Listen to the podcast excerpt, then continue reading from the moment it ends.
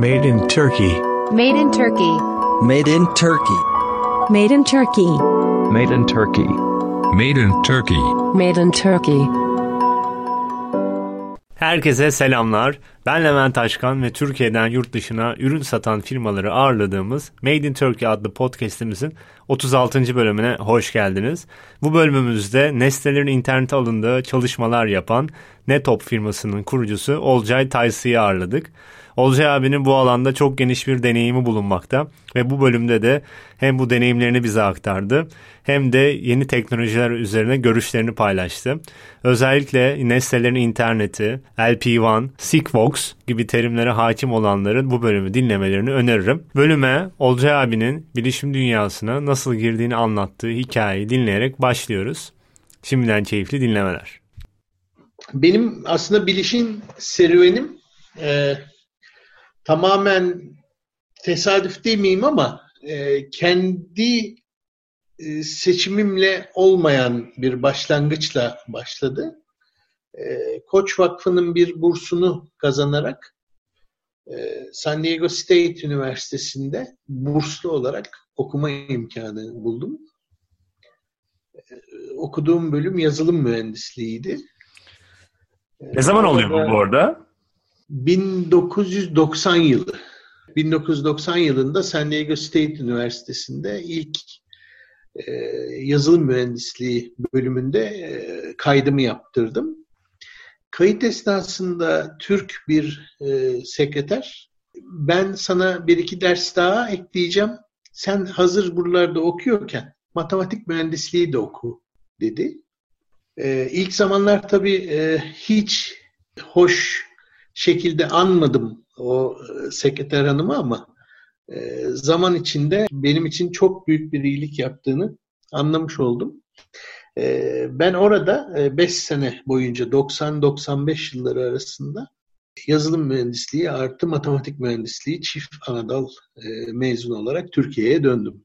Niye döndünüz bu arada Türkiye'ye? Yani kalmak gibi bir amaç hiç gütmedim. Aslına bakarsan Philips Arge bölümünde çalışıyordum mezun olduktan sonra. Ama Türkiye her zaman ağır bastı. Burada bir şeyler yapmak her zaman avantajlıydı benim için. Ha hoş. Şimdi ilerleyen dakikalarda şu an Amerika planlarımızdan da bahsediyor olacağım. O gün döndüğüm yere şimdi tekrar gidiyorum aslında. Demek ki o günkü koşul ve şartlar beni buraya geri getirmiş. Sonrasında birkaç uluslararası firmada çalıştım. O arada işte Koç Vakfı'nın bursu vesairesi onları ödedik vesaire. Sonrasında da ilk yazılım şirketimi kurarak bir takım yazılım projeleriyle başladım bu işlere. Aslında benim bilişim sektöründeki en büyük birkaç tane dönüm noktam var. Bir tanesi ulusal yargı ağı projesinin içinde yer almak. Ankara'da ulusal yargı ağı projesi bakanlık tarafından başlatıldığında o projenin en tepesinde bir ekip kurarak var oldum. Orada birçok insan tanıdım, birçok politikacı tanıdım. O iş hayatımdaki önemli dönüm noktalarından biridir. Sonrasında o projeye bağlı olarak dijital imza projelerinde yer aldım. O da beni biraz daha ufkumu açmaya ve dünyanın teknoloji alanında gideceği noktaları göstermeye imkan sağladı. Hani o gün için inanılmaz bir projeydi. Düşünsenize hani ıslak imza atıyorsunuz. Bunun dijital hale dönüşmesi ve yasal olarak bütün hakları birebir karşılaması inanılmaz bir gelişmeydi bizler için. Siz bu arada bir yerde çalışıyorsunuz değil mi? Bunu kendi firmanız altında mı yapıyorsunuz yoksa? kendi firmam altında. Evet. Aa, bayağı güzel, bir, bayağı güzel. Bir yazılım firmam e, vardı. Hala devam ediyor yazılım firmam. Çok beni etkileyen dönüm noktalarından ikisi bu.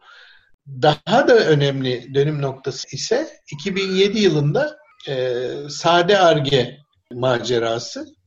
Bütün bunları yaptıktan işte Amerika'dan döndükten, Ankara'dan döndükten, İstanbul'dan bu arada hani e, sürekli dönüp dönüp e, kendi yerime dönüyorum, İzmir'e dönüyorum. E, Amerika'ya gidiyorum, İzmir'e dönüyorum. Ankara'ya gidiyorum, İzmir'e dönüyorum. E, İstanbul'a gidiyorum, İzmir'e dönüyorum. Hani Kürtçü dükkanına sürekli geri dönüyorum. E, bir vesileyle Sade Arge ile yolumuz kesişti. 2007 yılında çok değerli arkadaşlarım Mehmet ve Hasan'la e, bir araya geldik. Onlar elektronik alanında e, çok e, ileri görüşlü ve vizyoner bir düşünceyle yola çıkmışlardı. E, benim de kendime göre iyi kötü e, bir birikimim ve yazılım alanında çok ciddi e, deneyimlerim vardı. Bu deneyimleri Sade Arge çatısı altında birleştirdik ve orada belki de Türkiye'nin ciddi anlamda e, birçok ilkini gerçekleştirdik ve hala gördüğüm şeyler var. Mesela geçenlerde çok ilginç televizyonda şeyi gördüm. İşte GPS'li görme engelliler için baston. Ha, V-Walk. Biz onu bu arada konu kaldık aynen. Yani yanılmıyorsam e, Levent e, 2010 yılında falan yapmıştık o ürünü ve e, Rusya dahil birçok yere e, satmıştık. Siz Sade Arge'de ne yapıyordunuz? Oraya girelim mi aslında? Bence e, dinleyiciler merak ediyordur orada yaptığınız çalışmalar üzerine. Ya Sade Arge acayip bir okuldu bizim için aslında. Yeni yeni daha işte GSM'in e, yaygınlaşması, e, kablo boyunduruğundan kurtulunması, iletişimin artması e, biliyorsun yeni yeni alanlar açmıştı. Sade Arge tam bunun üstüne e, kurulmuş bir şirketti. O günkü adı telemetriydi. İşte sonra M2M oldu. E, sonra IoT oldu. E, bugünlerde IoE deniyor falan. Ama gün sonunda baktığında e, neredeyse 20 yıl aşkın zamandır biz aynı işi yapıyoruz. Sağdan veri topluyoruz ve cloud'a atıyoruz. Sade Arge'de e, acayip bir okuldu bizler için. Hepimiz için, her üç kişi için, Sade Arge içinde bulunan. Her şeyi denedik, her şeyi yaptık. İmkanlarımız çok genişti ve bu rüzgardan doğru faydalandığımıza inanıyorum. Ee, çok ciddi işler yaptık. Bir sürü araç takip cihazlarının e, üretimini yaptık. Yerli araç takip cihazları ürettik. Kişisel takip cihazları ürettik. Soğuk zincir cihazları e, ve tabii bunların bağlı olduğu cloudlar vesaire. E, fakat tabii her firma gibi bizim de gözümüzü kör eden bir takım e, şeyler de yok değildi. E, biz hani herkes mühendis olduğu için e, ticari tarafı çoğu zaman göz ardı ederek daha böyle laboratuvar gibi, ARGE gibi e, çalıştık. Belki hani şu an düşündüğümde göz ardı ettiğimiz şeyler vardı ama çok mutlu ve e, çok da kendimizi tatmin eden çalışmalar yaptık. 2017 yılına geldiğimizde yani 10 sene sonra yine teknolojik gelişmeler alıp başını gittiğinde şöyle bir ikileme düştüm ben. Evet biz sadede bir sürü bir sürü bir şey yapıyorduk ama çapsız büyümenin getirdiği bir takım hantal yapılar oluşmaya başladı ve daha da ileri gidemiyordu bir şekilde e, sistem ve şöyle de bir kısıtla karşılaşıyorduk sürekli. Türkiye'de iyi kötü connected bir iş yapacak olan insanlar ucundan kıyısından bize dokunuyorlardı. Ancak elimizdeki teknoloji ve yaptığımız işler çerçevesinde baktığımızda kısıtlanıp kalıyorduk. Şöyle bir örnek vereyim. Bir tane belediye çöp bidonlarının çöp seviyesini ölçmek istiyor diyelim. Bu teknik olarak son derece mümkün olan bir şey olmasına rağmen kullanılan teknoloji, GSM bazlı kullanılan teknolojiden dolayı elektrik enerjisine ihtiyaç var. Bir ton çözümler çıktı ortaya. Güneş enerjili yapan oldu, aküler koyan oldu, kablo bağlayan oldu. Ama bunların hiçbiri sürdürülebilir olmadı gün sonunda hani mantık olarak baktığında zaten sokaktaki bütün çöp bidonlarına e, kablo çekmen ya da hepsine güneş enerjisi bağlaman, bunun bunları vandalizmden koruman falan filan bunlar sürdürülebilir değil her şeyden önce yani. Hele ki ülkemizde. E, bu tip projelere cevap veremedikçe e, benim kafam biraz daha e, artık açılmaya başladı. Tam o yıllarda dünya yeni bir bağlantı tipiyle tanıştı. Low Power Wide Area Networks. E, düşük enerji tüketimli geniş alan ağları. Ve böyle bir anda e, dünyada yeni yeni fraksiyonlar başladı bu e, çerçevede. E, 2015 yılının başlarından bahsediyorum ve ben e, iki yıl boyunca 2015-2017 yılları arası tamamen bu Low Power Wide Area Networks alanına odaklanarak bu konuda neler yapabileceğimizi, nasıl bir e, altyapı kurabileceğimizi, bu teknolojinin nasıl çalıştığını vesaire anlamaya çalıştım. O sırada Lorraine Lines kuruldu e, Fransa'da. Onun e, ilk günden itibaren üyesi oldum. Ne Laura Lance neydi? LoRa Long Range'den gelen bir kısaltma. Bu az önce bahsettiğim Low Power Wide Area Networks'ün en önemli oyuncularından biri e, Semtech Semiconductors tarafından desteklenen, büyük ölçüde onun tarafından desteklenen geniş alan ağları kurmaya yarayan bir network teknolojisinin adı. GSM'e çok benziyor. Yine bir takım böyle e, baz istasyonu sayabileceğimiz e, gateway'ler üzerinden çalışıyor. Ama aradaki fark şu, işte az önceki çöp örneğine geri dönersek, çöp variline bir sensör takıyorsunuz. Bu sensör 10 yıl pil ömürlü olabiliyor. Low power dedik ya. Evet. Low power böyle bir power'dan bahsediyoruz. İki tane kalem pil takıyorsunuz. 10 yıl boyunca çalışıyor o sensör. Ve 15 kilometre, 20 kilometre işte yapıların durumuna göre, coğrafi durumlara göre 5 kilometre yeri geliyor. Uzağa, uzaktaki o e, baz istasyonuna veri gönderiyor. Ve gönderdiği veri public band dediğimiz halka açık bandı kullanıyor. Ee, Avrupa ve Türkiye'nin de dahil olduğu e, eksende bu band 868 MHz'e denk geliyor. Ve bu tamamen ücretsiz bir yapı. Ücretsiz olması bayağı iyiymiş. Bu hizmetin ücretsiz evet. olarak verilmesi. Bu arada tabii hani ücretsiz olan tek şey o band. Ee, oradaki o sensörler, gateway'ler vesaire tabii ki bunlar e, belli bir yatırım gerektiriyor. Ama hani anlatınca bile ilginç aslında Levent. E, ben tabii işin içinden biri olarak e, acayip ilgimi çekti bu, bu ve bunun gibi teknolojiler. Ve iki yıl boyunca bunun üstüne ne yapılabiliri araştırmaya başladım. Ve deli gibi bu e, bahsettiğim teknolojinin farklı farklı fraksiyonları çıktı. Hala da çıkmaya devam ediyor bu arada. Fransa'da e, Sigfox çıktı. Efendim işte e, Amerika'da Waviot çıktı. E, onun üstüne Tayvan ve Japonya'da bir iki yeni bağlantı türü çıktı. Hatta şu an Sony çok yakında e, benzer bir bağlantı türünü elektronik ev eşyaları üzerinden haberleşebilen bir bağlantı türünü duyuracak. Hala bu konuda gelişmeler devam ediyor ve bir anda dünyayı böyle bir teknoloji imkanı sardı ve bizim daha önce GSM'in kısıtladığı projeleri hayata geçirebilme imkanımız doğdu. Bu teknoloji sayesinde. Bu ve bunun gibi teknolojiler sayesinde. Evet. Bunun ya, ücretsiz olmasının aslında karşı tarafa ne faydası oluyor? Hadi siz sensörleri belki bir şekilde üretiyorsunuz da diğer tarafa nasıl bir fayda sağlıyor? Baya şu an bilmediğim bir konu üzerine aslında belki size göre çok kolay bir soru olabilir ama öyle merak ettiğimden sormak istedim. Çünkü karşı taraf aslında ücretsiz bir hizmet sunuyor değil mi?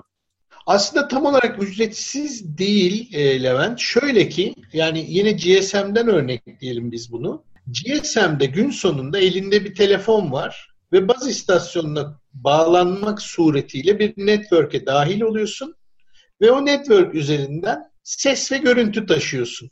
Bunun karşılığında da e, işte ilgili kuruma e, bir bedel ödüyorsun. Burada da çok e, benzer bir durum var aslında. Ama burada ücretsiz olan ve imkan sağlayan şey şu. Ben kendime ait ya da sen kendine ait bir internet network ağı kurabilirsin. Herhangi bir lisans, herhangi bir e, işte band satın alman ya da band kiralaman ya da bu noktada devlete bir para ödemene hiçbir şekilde gerek yok. Anladım. Sen yarın İstanbul'a Levent IoT Network'ü kurabilirsin. Ücretsiz olan kısmı burası. Tamam. Onun üzerine işte sensörler eklenirse onlar üzerinden data alacağım. Orada ücret Tabii. oluyor. Tabii ki ve sen artık bir IoT Network Operator'ı oluyorsun. Yani GSM operatörü değil de IoT operatörü oluyorsun. Bu, bu teknolojinin tabii ki hiç mi eksisi yok, handikapı yok? Tabii ki var. Bu network üzerinden ancak 1-2 byte'lık veriler taşıyabiliyorsun. Kalkıp da geniş band, video, ses, görüntü vesaire bunları aktaramazsın bu band üzerinden.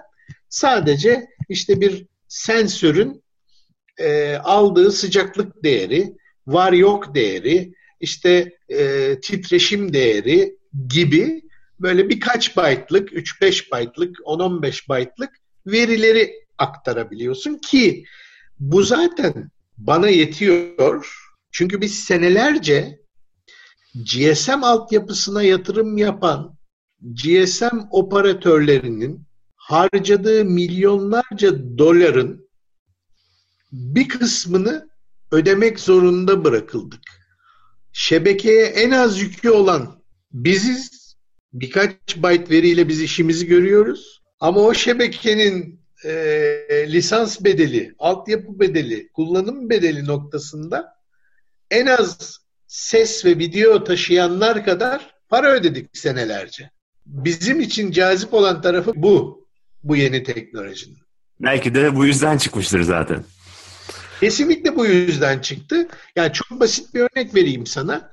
Sigfox dediğim Fransa'daki e, oluşum bugün GSM üzerinden e, bir veri aktarmak istediğinde vergiler hariç Avrupa için konuşuyorum. Vergiler hariç ödeyeceğin minimum bedel 1 euro aylık. GSM'li teknoloji kaldı ki zaten bizim sensörlerin GSM'li olabilme ihtimali zaten yok da hani enerji gereksinimi açısından. Ama de ki GSM kullandın ayda 1 euro ödüyorsun.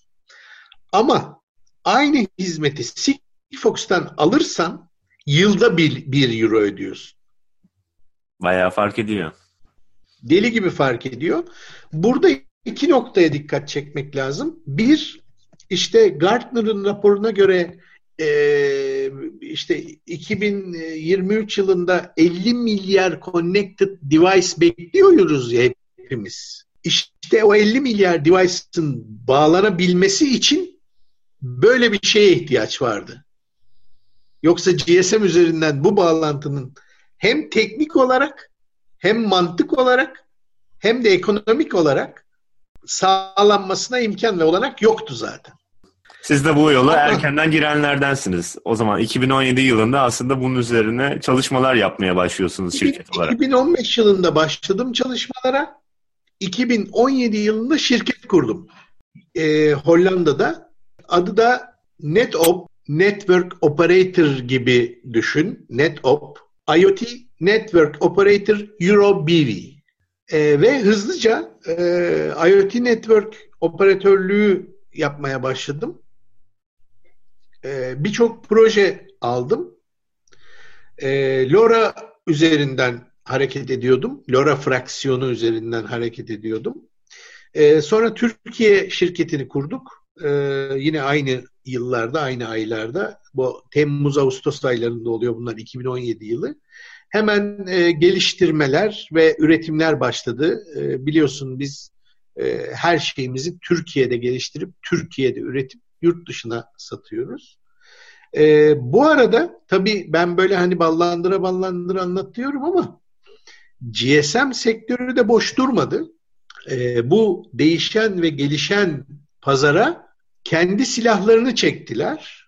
Çünkü gün sonunda e, dünyanın birçok bölgesini cover eden bir GSM altyapısı var dünyada. Onlar da düşük e, enerji tüketimli e, modüller ürettiler ve Narrowband IoT adını verdikleri yeni bir teknolojiyle bu teknolojiye karşı bir silah çekmiş oldular.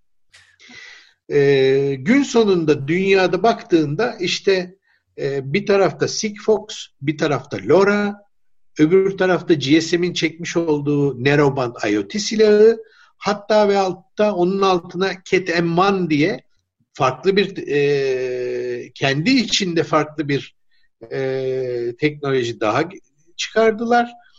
Ve bir anda e, biz 5-6 e, tane böyle hani daha önce ya biz bu belediye projesini nasıl yapacağız diye e, düşünürken bir anda önümüzde 4-5-6 tane farklı farklı opsiyonla e, karşılaştık. Bayağı pazar büyüyor o zaman. Evet, pazar büyüyor.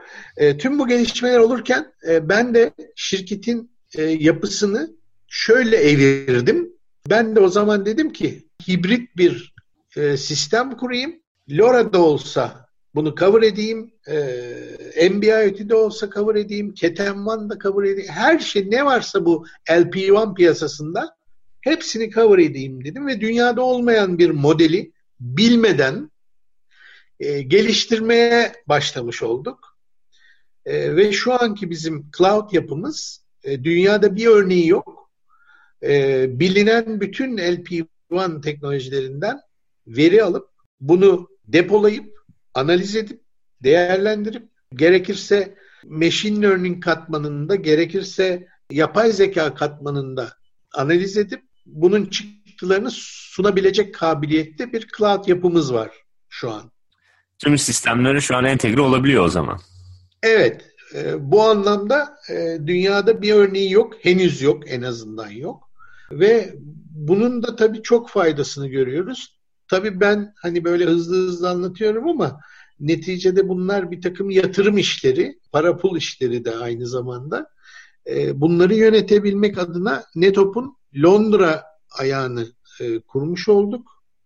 E, Siz Netop aldınız mı bu arada yatırım Netop'a? Evet, biz e, Netop'a birden fazla yatırım aldık. E, öncelikle seed yatırımcılarım vardı ki hala içerideler, devam ediyorlar. Bana bu hikayeleri anlattığımda inanan ve güvenen üç arkadaşım e, o dönem için benle beraber para koydular içeriye. Sonrasında İngiltere'de bir venture kapitalden e, bir yatırım aldık.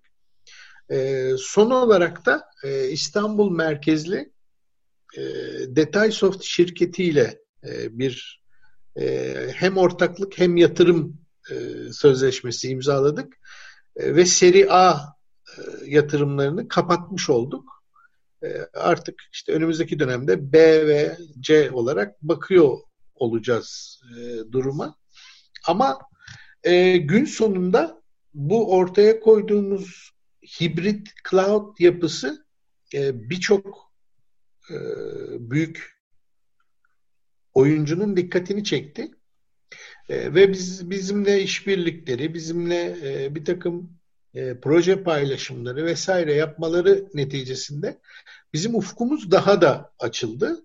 Bu arada tabii şeyden de biraz bahsetmek lazım. Hep cloud üstüne gittik ama biliyorsun benim sadeden dolayı gelen de bir donanım e, kültürüm Geçmişi var. var. Evet. Donanımda da ne yapılabilir, ne yapılabilir sürekli buna da kafa yoruyorum. Çünkü sadede mesela bizim tıkandığımız en önemli noktalardan biri şuydu. Bir, istediğim donanımı bulamıyordum. Oturup kendim yapıyordum. Oturup kendin yaptığında da e, projen çok büyük değilse her zaman için bu rentable olmuyor.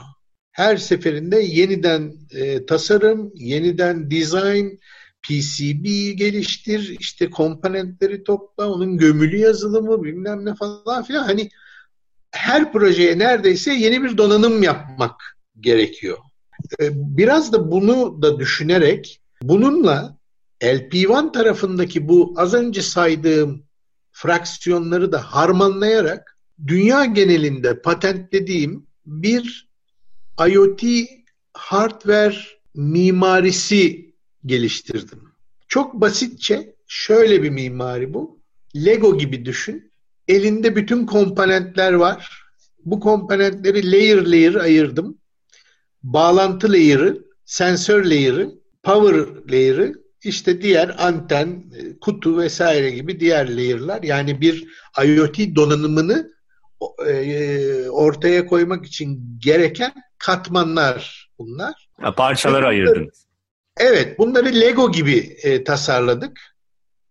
Dolayısıyla da gün sonunda şu an elimizde bizim yine bütün dünya patenti bize ait olan, Netop'a ait olan şöyle bir donanım altyapısı var. Projeye bakıyoruz. Bu projede hangi bağlantı türü kullanılacak? LoRa. Peki al sana LoRa Connectivity Layer'ı. O bir PCB. Hangi sensörler kullanılacak? İşte atıyorum sıcaklık ve titreşim. Al sana sıcaklık, al sana titreşim.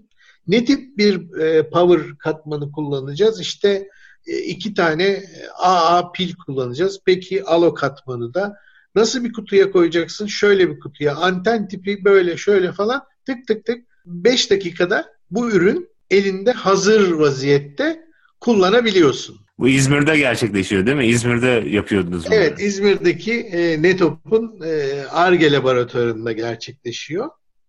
Ve gün sonunda bugün itibariyle bizim 5 e, ana katman bağlantı layer'ımız var. E, Sigfox, LoRa, Narrowband IoT, Cat-M1 ve Bluetooth 5.0. Bunun üstüne koyabileceğimiz 60 adet en az en son 60'tı şu an bilmiyorum da belki 63-65'tir. E, sensörümüz var. Bu arada her bir layer'ın üstüne 4 adede kadar sensör ekleme imkanın var. 4 ayrı sensör ekleme imkanımız var. E, dolayısıyla hani 60 sensör işte 5 ayrı layer connectivity hani bunu bile permütasyonunu hesapladığında binlerce değişik sensör yapabilme, üretebilme kabiliyetimiz var 5 dakika içinde. Bununla az önce anlattığım hibrit cloud yapısını birleştirince çok çok daha kıymetli, çok çok daha değerli e, bir yapının üstüne oturuyor şu an Netop teknoloji. Olcay abi şimdi biz biraz teknik konuşuyoruz aslında. Ben böyle biraz örneklerle ilerlemek istiyorum. Biz de mesela Netop'un akıllı şehirler üzerine yaptığı bir projeyi anlatabilir misin? Ben Barcelona üzerine sadede yaptığınız çalışmaları biliyordum. Belki ona örnek yine Netop'ta vardır. Bir iki örnekle böyle tam dinleyicilerin kafasında oturması için öyle ilerleyebilir miyiz? Tabii ilerleyelim. İlginç bir iki örnekle o zaman gidelim. Aynen. Ee, öncelikle hani iyi kötü beni uzun zamandır tanıyorsun Levent. Ben e, herkesin yaptığı işleri değil de kimsenin yapmadığı işleri yaparak bu noktaya geldim. Evet biliyorum. E, o noktada çok ilginç bir örnek vereyim sana. Biliyorsun bizim artık e, şeyimiz Netop'un ana vatanı Hollanda oldu, Amsterdam oldu. E, ve oradan hep böyle iş talepleri, proje talepleri gelmeye başladı. E, Hollanda'nın e, oldukça büyük bir elektrik dağıtım şirketi var. Stedin adında. E, bizdeki e, Ayadaş Enerjisa'ya falan denk gelir büyüklük olarak. E, elektrik dağıtım işi yapıyorlar Hollanda'da.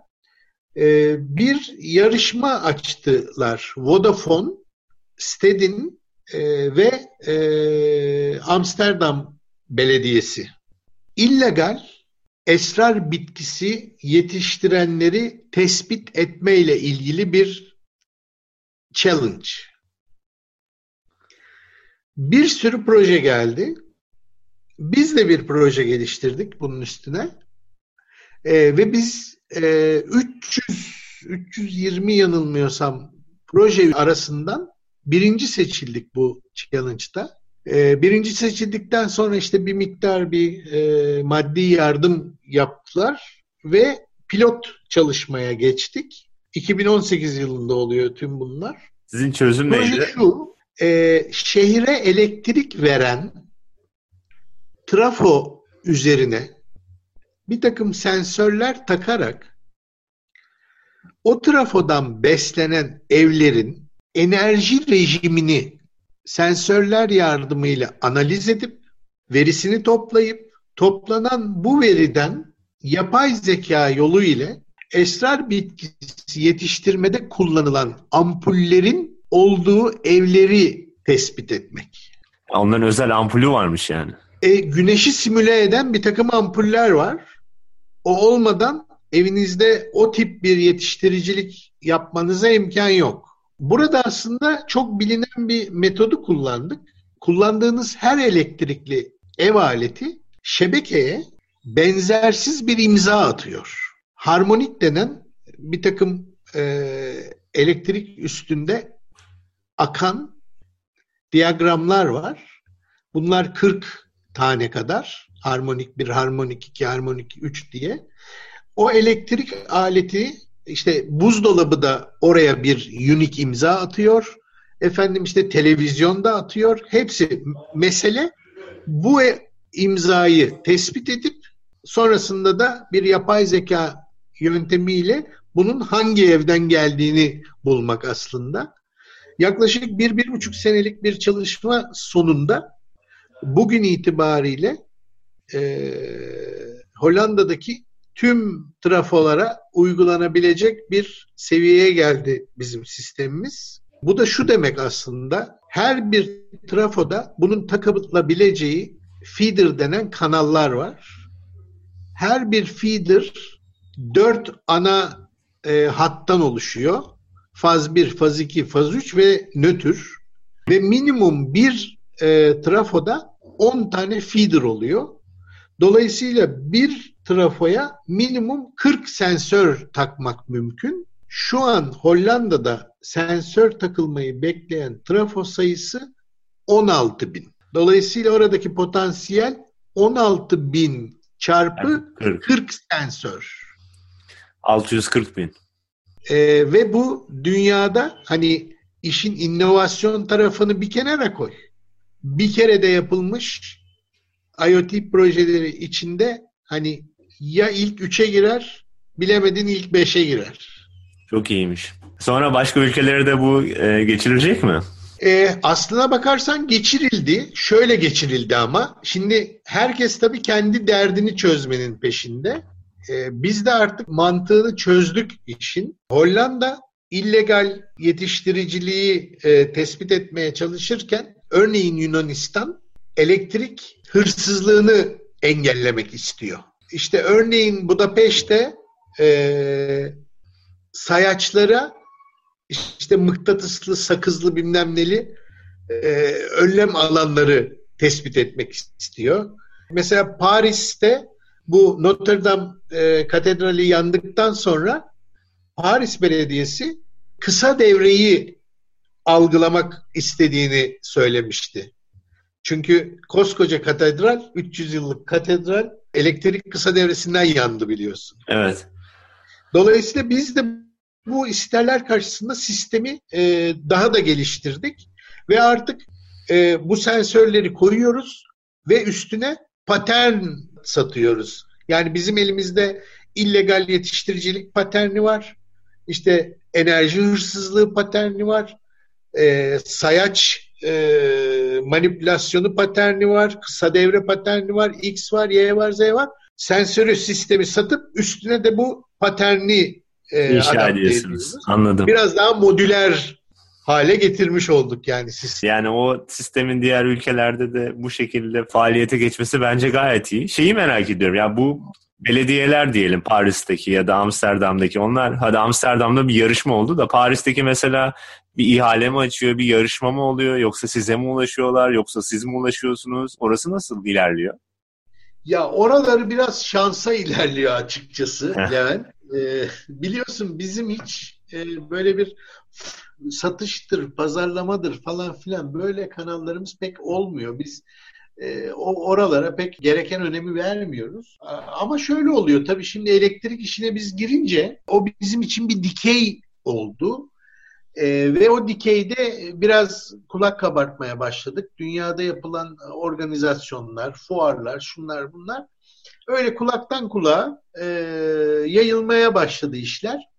Aslına bakarsan bu biraz da şeyle ilgili. Belki oraya da biraz girmekte fayda var e, yeri gelmişken. Şimdi ben her ne kadar Netop'u yukarıda bir e, şirket olarak konumlandırmış olsam da aşağıda yaptığım ve az önce bu örneğini verdiğim iş aslına bakarsan kendi başına bir iş üstüne şirket kurabileceğin milyon dolarlık bir iş.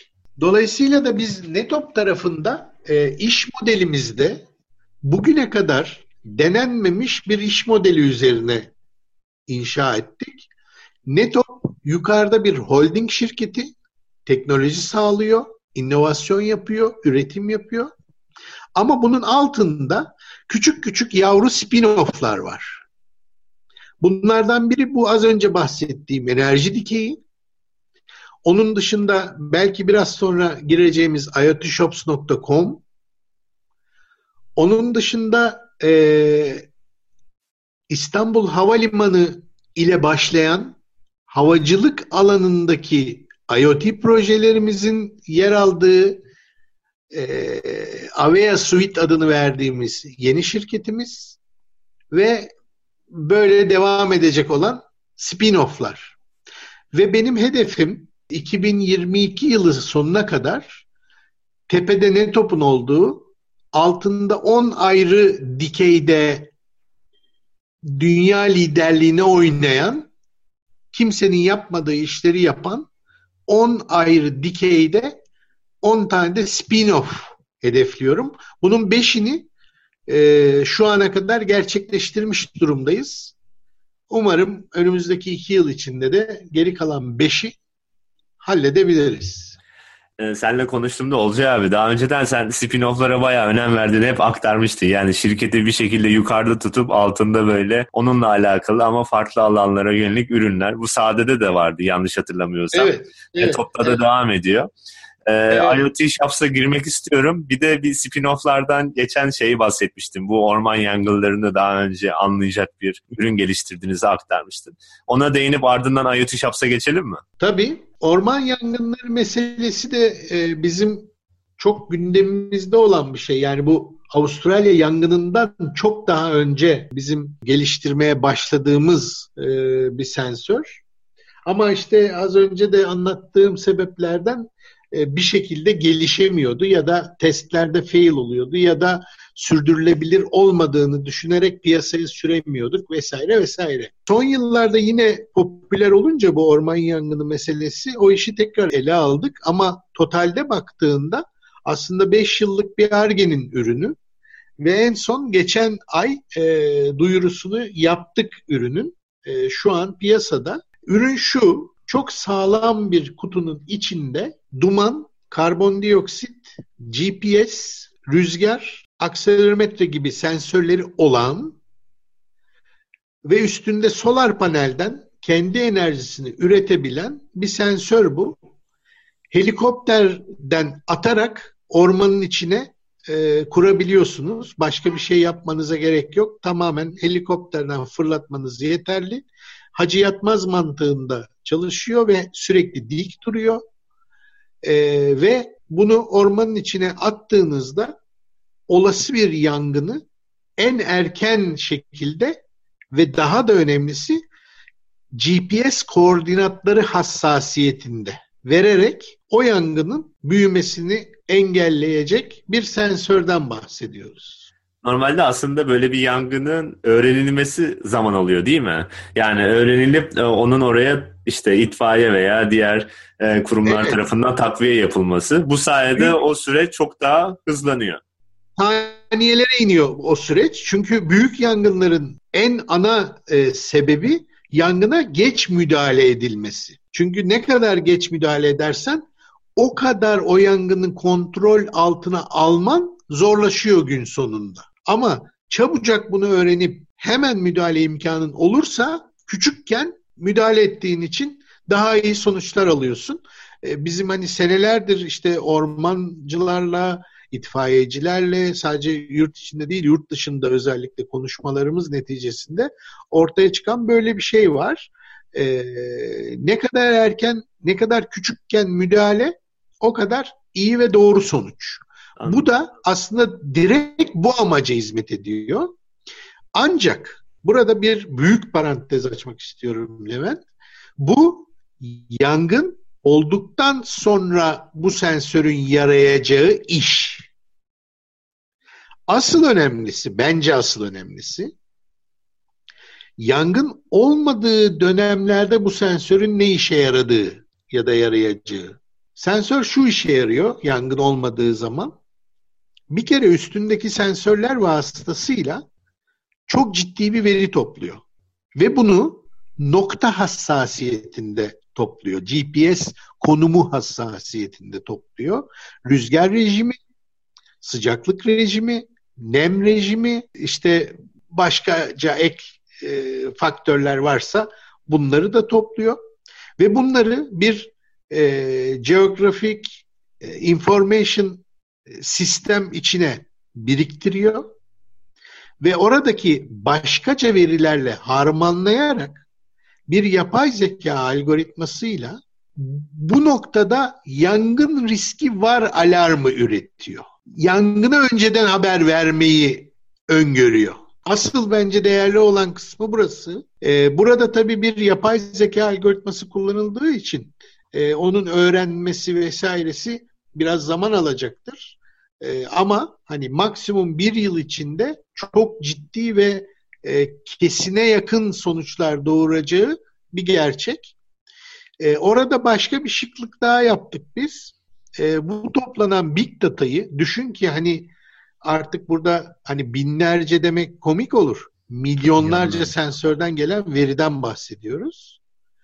O verileri e, bir cloud'da topladık ve kar amacı gütmeyen çevre örgütleri, çevre oluşumları, üniversiteler, bağımsız bilim adamları, itfaiye, işte söndürme vesaire bununla ilgili çalışan kurumlar, kuruluşlar hepsine bu datayı ücretsiz olarak açıyoruz ve açık bir platform haline getiriyoruz. Oradan araştırmalar yapıyorlar, bilgi sahibi oluyorlar, bizimle e, bildiklerini paylaşıyorlar ve bu bizim arka tarafta çalıştırdığımız yapay zeka algoritmalarına da aslında çok büyük bir e, destek sağlıyor.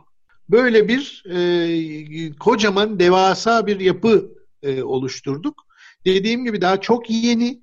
E, hali hazırda bununla ilgili anons yaptıktan sonra biz e, işte gerek YouTube'da gerek e, LinkedIn'de e, aslına bakarsan bu işin lansmanı e, Şubat ayında Barcelona'da Mobile World Kongre'de yapılacaktı. Çok büyük bir lansman planlamıştık. Ancak e, Mobile World Kongre iptal olunca bizim o lansman kaldı. E, ama yine de e, çok ciddi ve büyük kuruluşlardan inanılmaz güzel e, tepkiler aldık. Almaya devam ediyoruz.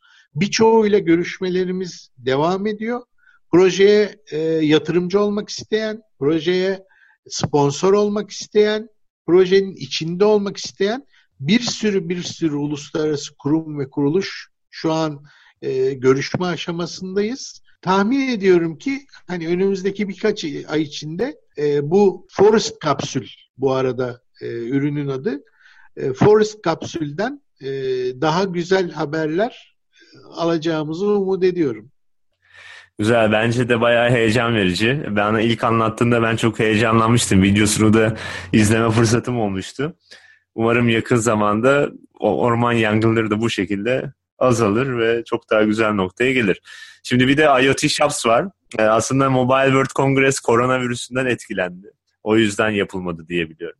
IoT Shops tarafında da sizin e, aslında bu Lego ürünlerini mi satıyorsunuz orada? Oraya da girelim mi? IoT Shops'ta bir e-ticaret sitesi. hemen. şöyle e, aslında bakarsan ben Netop'u ilk kurduğumda İstanbul Büyükşehir Belediyesi'nden bir POC işi aldım. Bu LP1 alanında. İşte bir küçük bir LoRa Network'ü kuralım, deneyelim falan filan demişlerdi. E tabi ürün yok, o yok, bu yok. Araştırıyorum, oraya gidiyorum, yok İspanya'ya gidiyorum, Fransa'ya gidiyorum. Oradan parasını ödediğim ürün gelmiyor, öbür taraftan gümrüğe takılıyor bilmem ne falan. Hani iki, iki buçuk ay kadar uğraştım ürün tedariğiyle ilgili. Yani altı üstü bir POC yapacağım. E bunun üstüne o günlerde e, kafamda bu IoT Shops fikri gelişti. Ve ilk fırsatta hemen e, bu aldığımız yatırımlardan e, para ayırabildiğim ilk fırsatta IoTshops.com adıyla bir IoT satış sitesi kurdum aslında. İlk etapta amacımız kendi ürünlerimizi satmaktı. Az önce bahsettiğim o Lego-like ürünlerden en çok satılabilecek, pazarda en çok rağbet gören e, ürünleri oluşturup bunları kendi marketplace'imizden bütün dünyaya satmak Satıyorsun. amacıyla kurduk. Fakat sonra 2019 yılı başında ilk e, açtık biz siteyi. Ocak ayında açtık. Birkaç ay içinde çok ciddi talep gelmekle beraber bizim portföyümüzde olmayan ürünlerin de taleplerini almaya başladık.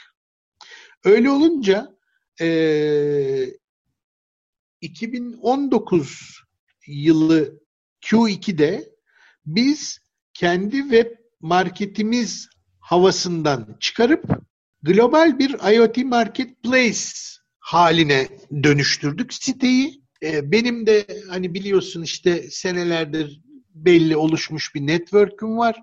Oradaki o arkadaşlarımdan e, ürünler dahil oldu, firmalar dahil oldu. Onu duyan geldi, öbürünü duyan geldi falan filan derken bugün e, listelenen ürün sayısı ve çeşitliliği anlamında dünyanın en büyük IoT marketplace'ini host ediyoruz. Kaç ürün vardır? Var mı bir sayı? Yani şu an ya her gün ürün eklendiği için yani stabil bir şey yok ama e, şu an bine çok yaklaşmışızdır. En son bir saydığımızda 980 falandı. Sonra saymıyoruz artık. Bir bıraktık işin ucunu.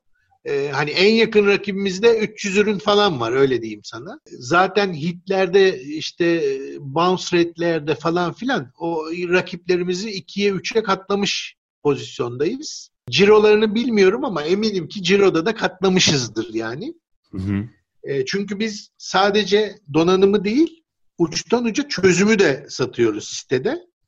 E, platformunu da veriyoruz, analitiğini de veriyoruz arzu edene. Dolayısıyla e, rakiplerimizden çok çok farklı bir noktadayız. E, bunun en büyük göstergesi şu aslında e, Levent. 2019 Ocak yılında açtığımızda siteyi e, böyle işte kendi ürünlerimizi satarız 3-5 falan diye düşünürken sadece bir yılda 55 ayrı ülkeye ürün satabildik oradan. Siz bunun duyurusunu nasıl yapıyorsunuz? Yine böyle network'ten mi geliyor yoksa bir şekilde artık yavaş yavaş online tarafta da ilerliyor mu? Ee, online kendi kendine biraz büyüyor ama tabii ki hani e, o, o taraftaki işte Google Ads'tir, şudur budur o nimetlerden de biraz faydalanıyoruz. E, bir de artık ister istemez Levent benim çevremde e, belli bir şey oluştu. Hani Olcay bugün ne yaptı diye bekleyen bir kitle var. E, herhalde onların sayesinde oluyor biraz.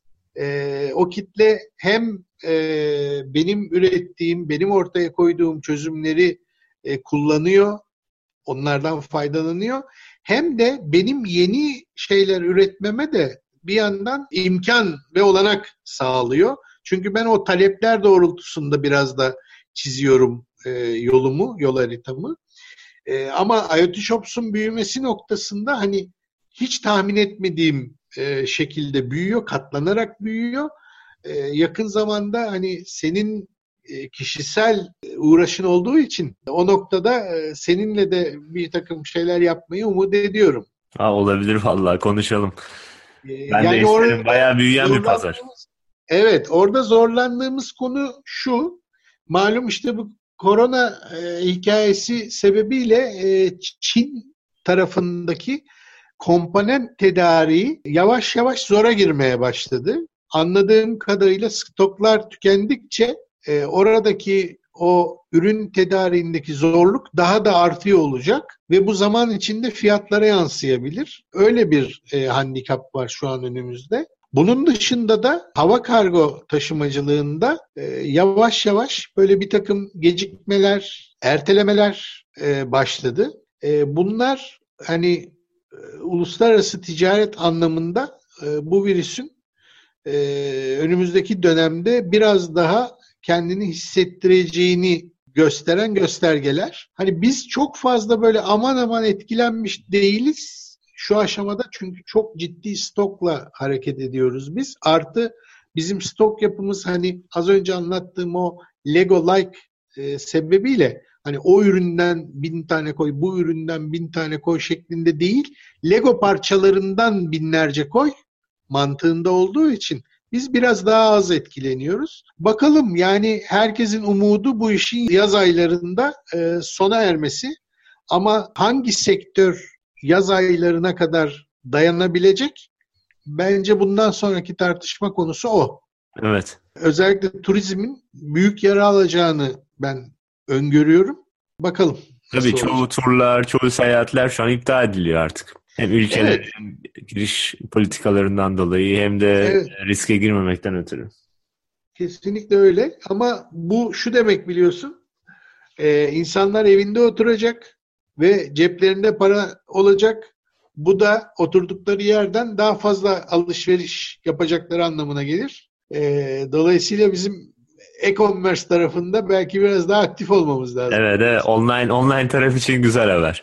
Evet. Şimdi Olcay abi biz seninle bayağı konuşuruz da ben yavaş yavaş kapanışa geçmek istiyorum. Evet evet. Ee, ben konuşurum yani. Sen sorarsan Aynen. Anlatacak çok konun vardır tahmin edebiliyorum. Şimdi yani Türkiye'de de nesnelerin internet alanında çalışmalar yapan firmalar bulunmakta. İşte biz mesela Pabinno'yu konuk almıştık. Ondan sonra benim bildiğim Evreka var. Ve bunun gibi firmalar var. Yeni yeni de belki doğuyordur bizim bilmediğimiz. Sen eğer bizi bu alanda dinleyen biri varsa böyle verebileceğin tavsiyeler var mı bu alana girmek isteyene veya sizin işte hizmet verdiğiniz yine o özel platformlarda çalışmalar yapmak isteyene? Tamam.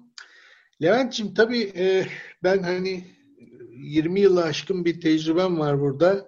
E, hani Türkiye açısından e, çok güzel şeyler söylemek isterim ama e, ne yazık ki resim pek öyle değil. E, Türkiye bu IoT treni kalktığı yıllarda e, biliyorsun işte seçimdi, sistem değişikliğiydi, o seçim oldu, bu seçim ertelendi, yok işte darbe girişimiydi, bilmem neydi. Hani dünyanın IoT trenine bindiği yıllarda Türkiye IoT'yi görecek hali yoktu yani öyle diyeyim sana.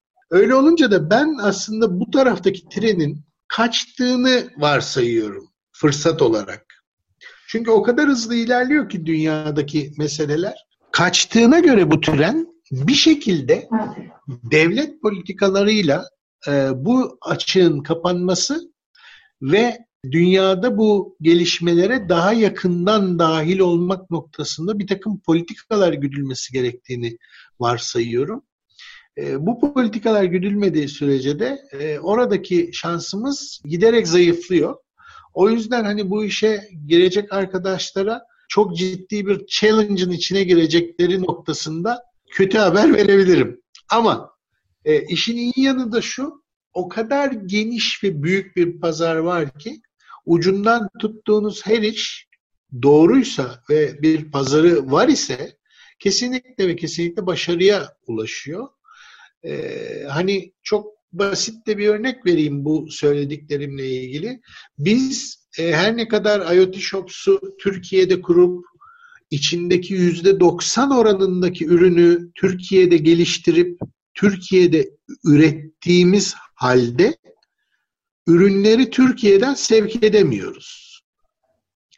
Gümrük koşulları, taşıma koşulları, efendim e, işte e, devlet politikaları, vergiler, algılar, şunlar bunlar bu yüzden ürünleri balk olarak Hollanda'ya satıyoruz, Hollanda şirketine. Oradan tüm dünyaya yayılıyor. Ha diyeceksin Hollanda çok mu iyi? Hayır, orada da bir ton problemler var. Ama hani e, mesela biz de bu sene onu da hani söylemiş olayım. 3 e, ay içinde Netop US ve Netop India'yı kuruyoruz. Sırf oradaki marketlere lokal hizmet verebilelim diye. Çünkü lokalden hizmet almak çok değerli. Ee, adam istiyor ki kendi dilinde web sitesinden e, hizmet alsın. İstiyor ki kendi ödeme yöntemiyle ödeme yapsın. İstiyor ki birkaç gün içinde e, ürünü eline gelsin. Ama şimdi ben Türkiye'den bir ürünü Hindistan'a yollamaya kalktığımda zaten iki gün gümrükte ben kafadan vakit kaybediyorum. Dolayısıyla hani buraya bu konuda biraz tabii böyle şeyim, e, serzenişlerim var ama neticede çok büyük bir pazar. Henüz o pazarın belki yüzde onu belki yüzde yirmisi realize olmuş durumda. Daha bir yüzde seksenlik bir potansiyel e, bekliyor. E, dolayısıyla hızlıca e, bu konuda bir şeyler yapmak isteyenler çok çok çabuk ellerini tutarak bence e, ciddi bir köşe başını kapatsınlar. Potansiyeli var evet. Güzel oldu Olcay abi yani bence dediğin gibi bu son dönemlerde özellikle ülkede yaşananlar belki buraya yönelmeyi bizi geride bırakmış olabilir ama yurt dışı bayağı ileride. Smart Cities kavramı Avrupa'da çok popüler. Hatta onun dışında Amerika'da ve Avustralya'da da benim bildiğim kadarıyla yaygın. Oraya yönelik çalışmalar yapılabilir. Daha çeşit çeşit şeyler sunulabilir. Şimdi sana ulaşmak isteyenler olabilir. Nasıl ulaşabilirler? Bizim web sitemiz netop.io. Oradaki mail adresimizden ya da kontak formunu kullanarak e, bana ulaşabilirler. Şöyle bir şey de söyleyelim o zaman. E, hani bizde de bir ton proje var. Yapacak adam yok. Doğru insanları bulamıyoruz. Bu işe emek harcayacak, vakit harcayacak, inanacak insanları bulamıyoruz çoğu zaman. Senin aracılığınla da böyle bir e, duyuru yapmış olalım. Bu işlerde e, IoT tarafında, Smart Cities tarafında ve diğer bu anlattığım tüm low power wide area network konularında e, projesi olan ya da olmayan e, arkadaşlarla her türlü işbirliğine, e, birlikte çalışmaya, projeler geliştirmeye, üretmeye de açık olduğumuzu duyurmuş olalım. Bizden bayağı bu şekilde yapılan duyurular sonunda böyle olumlu sonuçlanıyor. Umarım size de başvurular gelir bu sayede. Ee, mutlaka ki haberin olur böyle bir tamam. şey gelir. Tamamdır Olcay abi. Çok teşekkür ederim vaktini ayırdığın için de. Çok keyifli bir sohbet oldu. Bayağı yeni şey öğrendim senin sayende tekrardan. Görüşmek üzere diliyorum. Ben teşekkür ediyorum Levent'ciğim. Görüşürüz. Bölümü dinlediğiniz için teşekkürler. Umarım keyif almışsınızdır.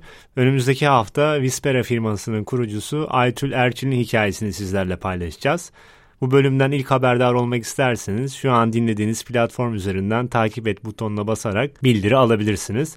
Bununla birlikte bize sorularınız olursa selam at madeinturkey.xyz adresinden veya twitter.com slash madeinturkey xyz url'sinden bize ulaşabilirsiniz. Sevgiler.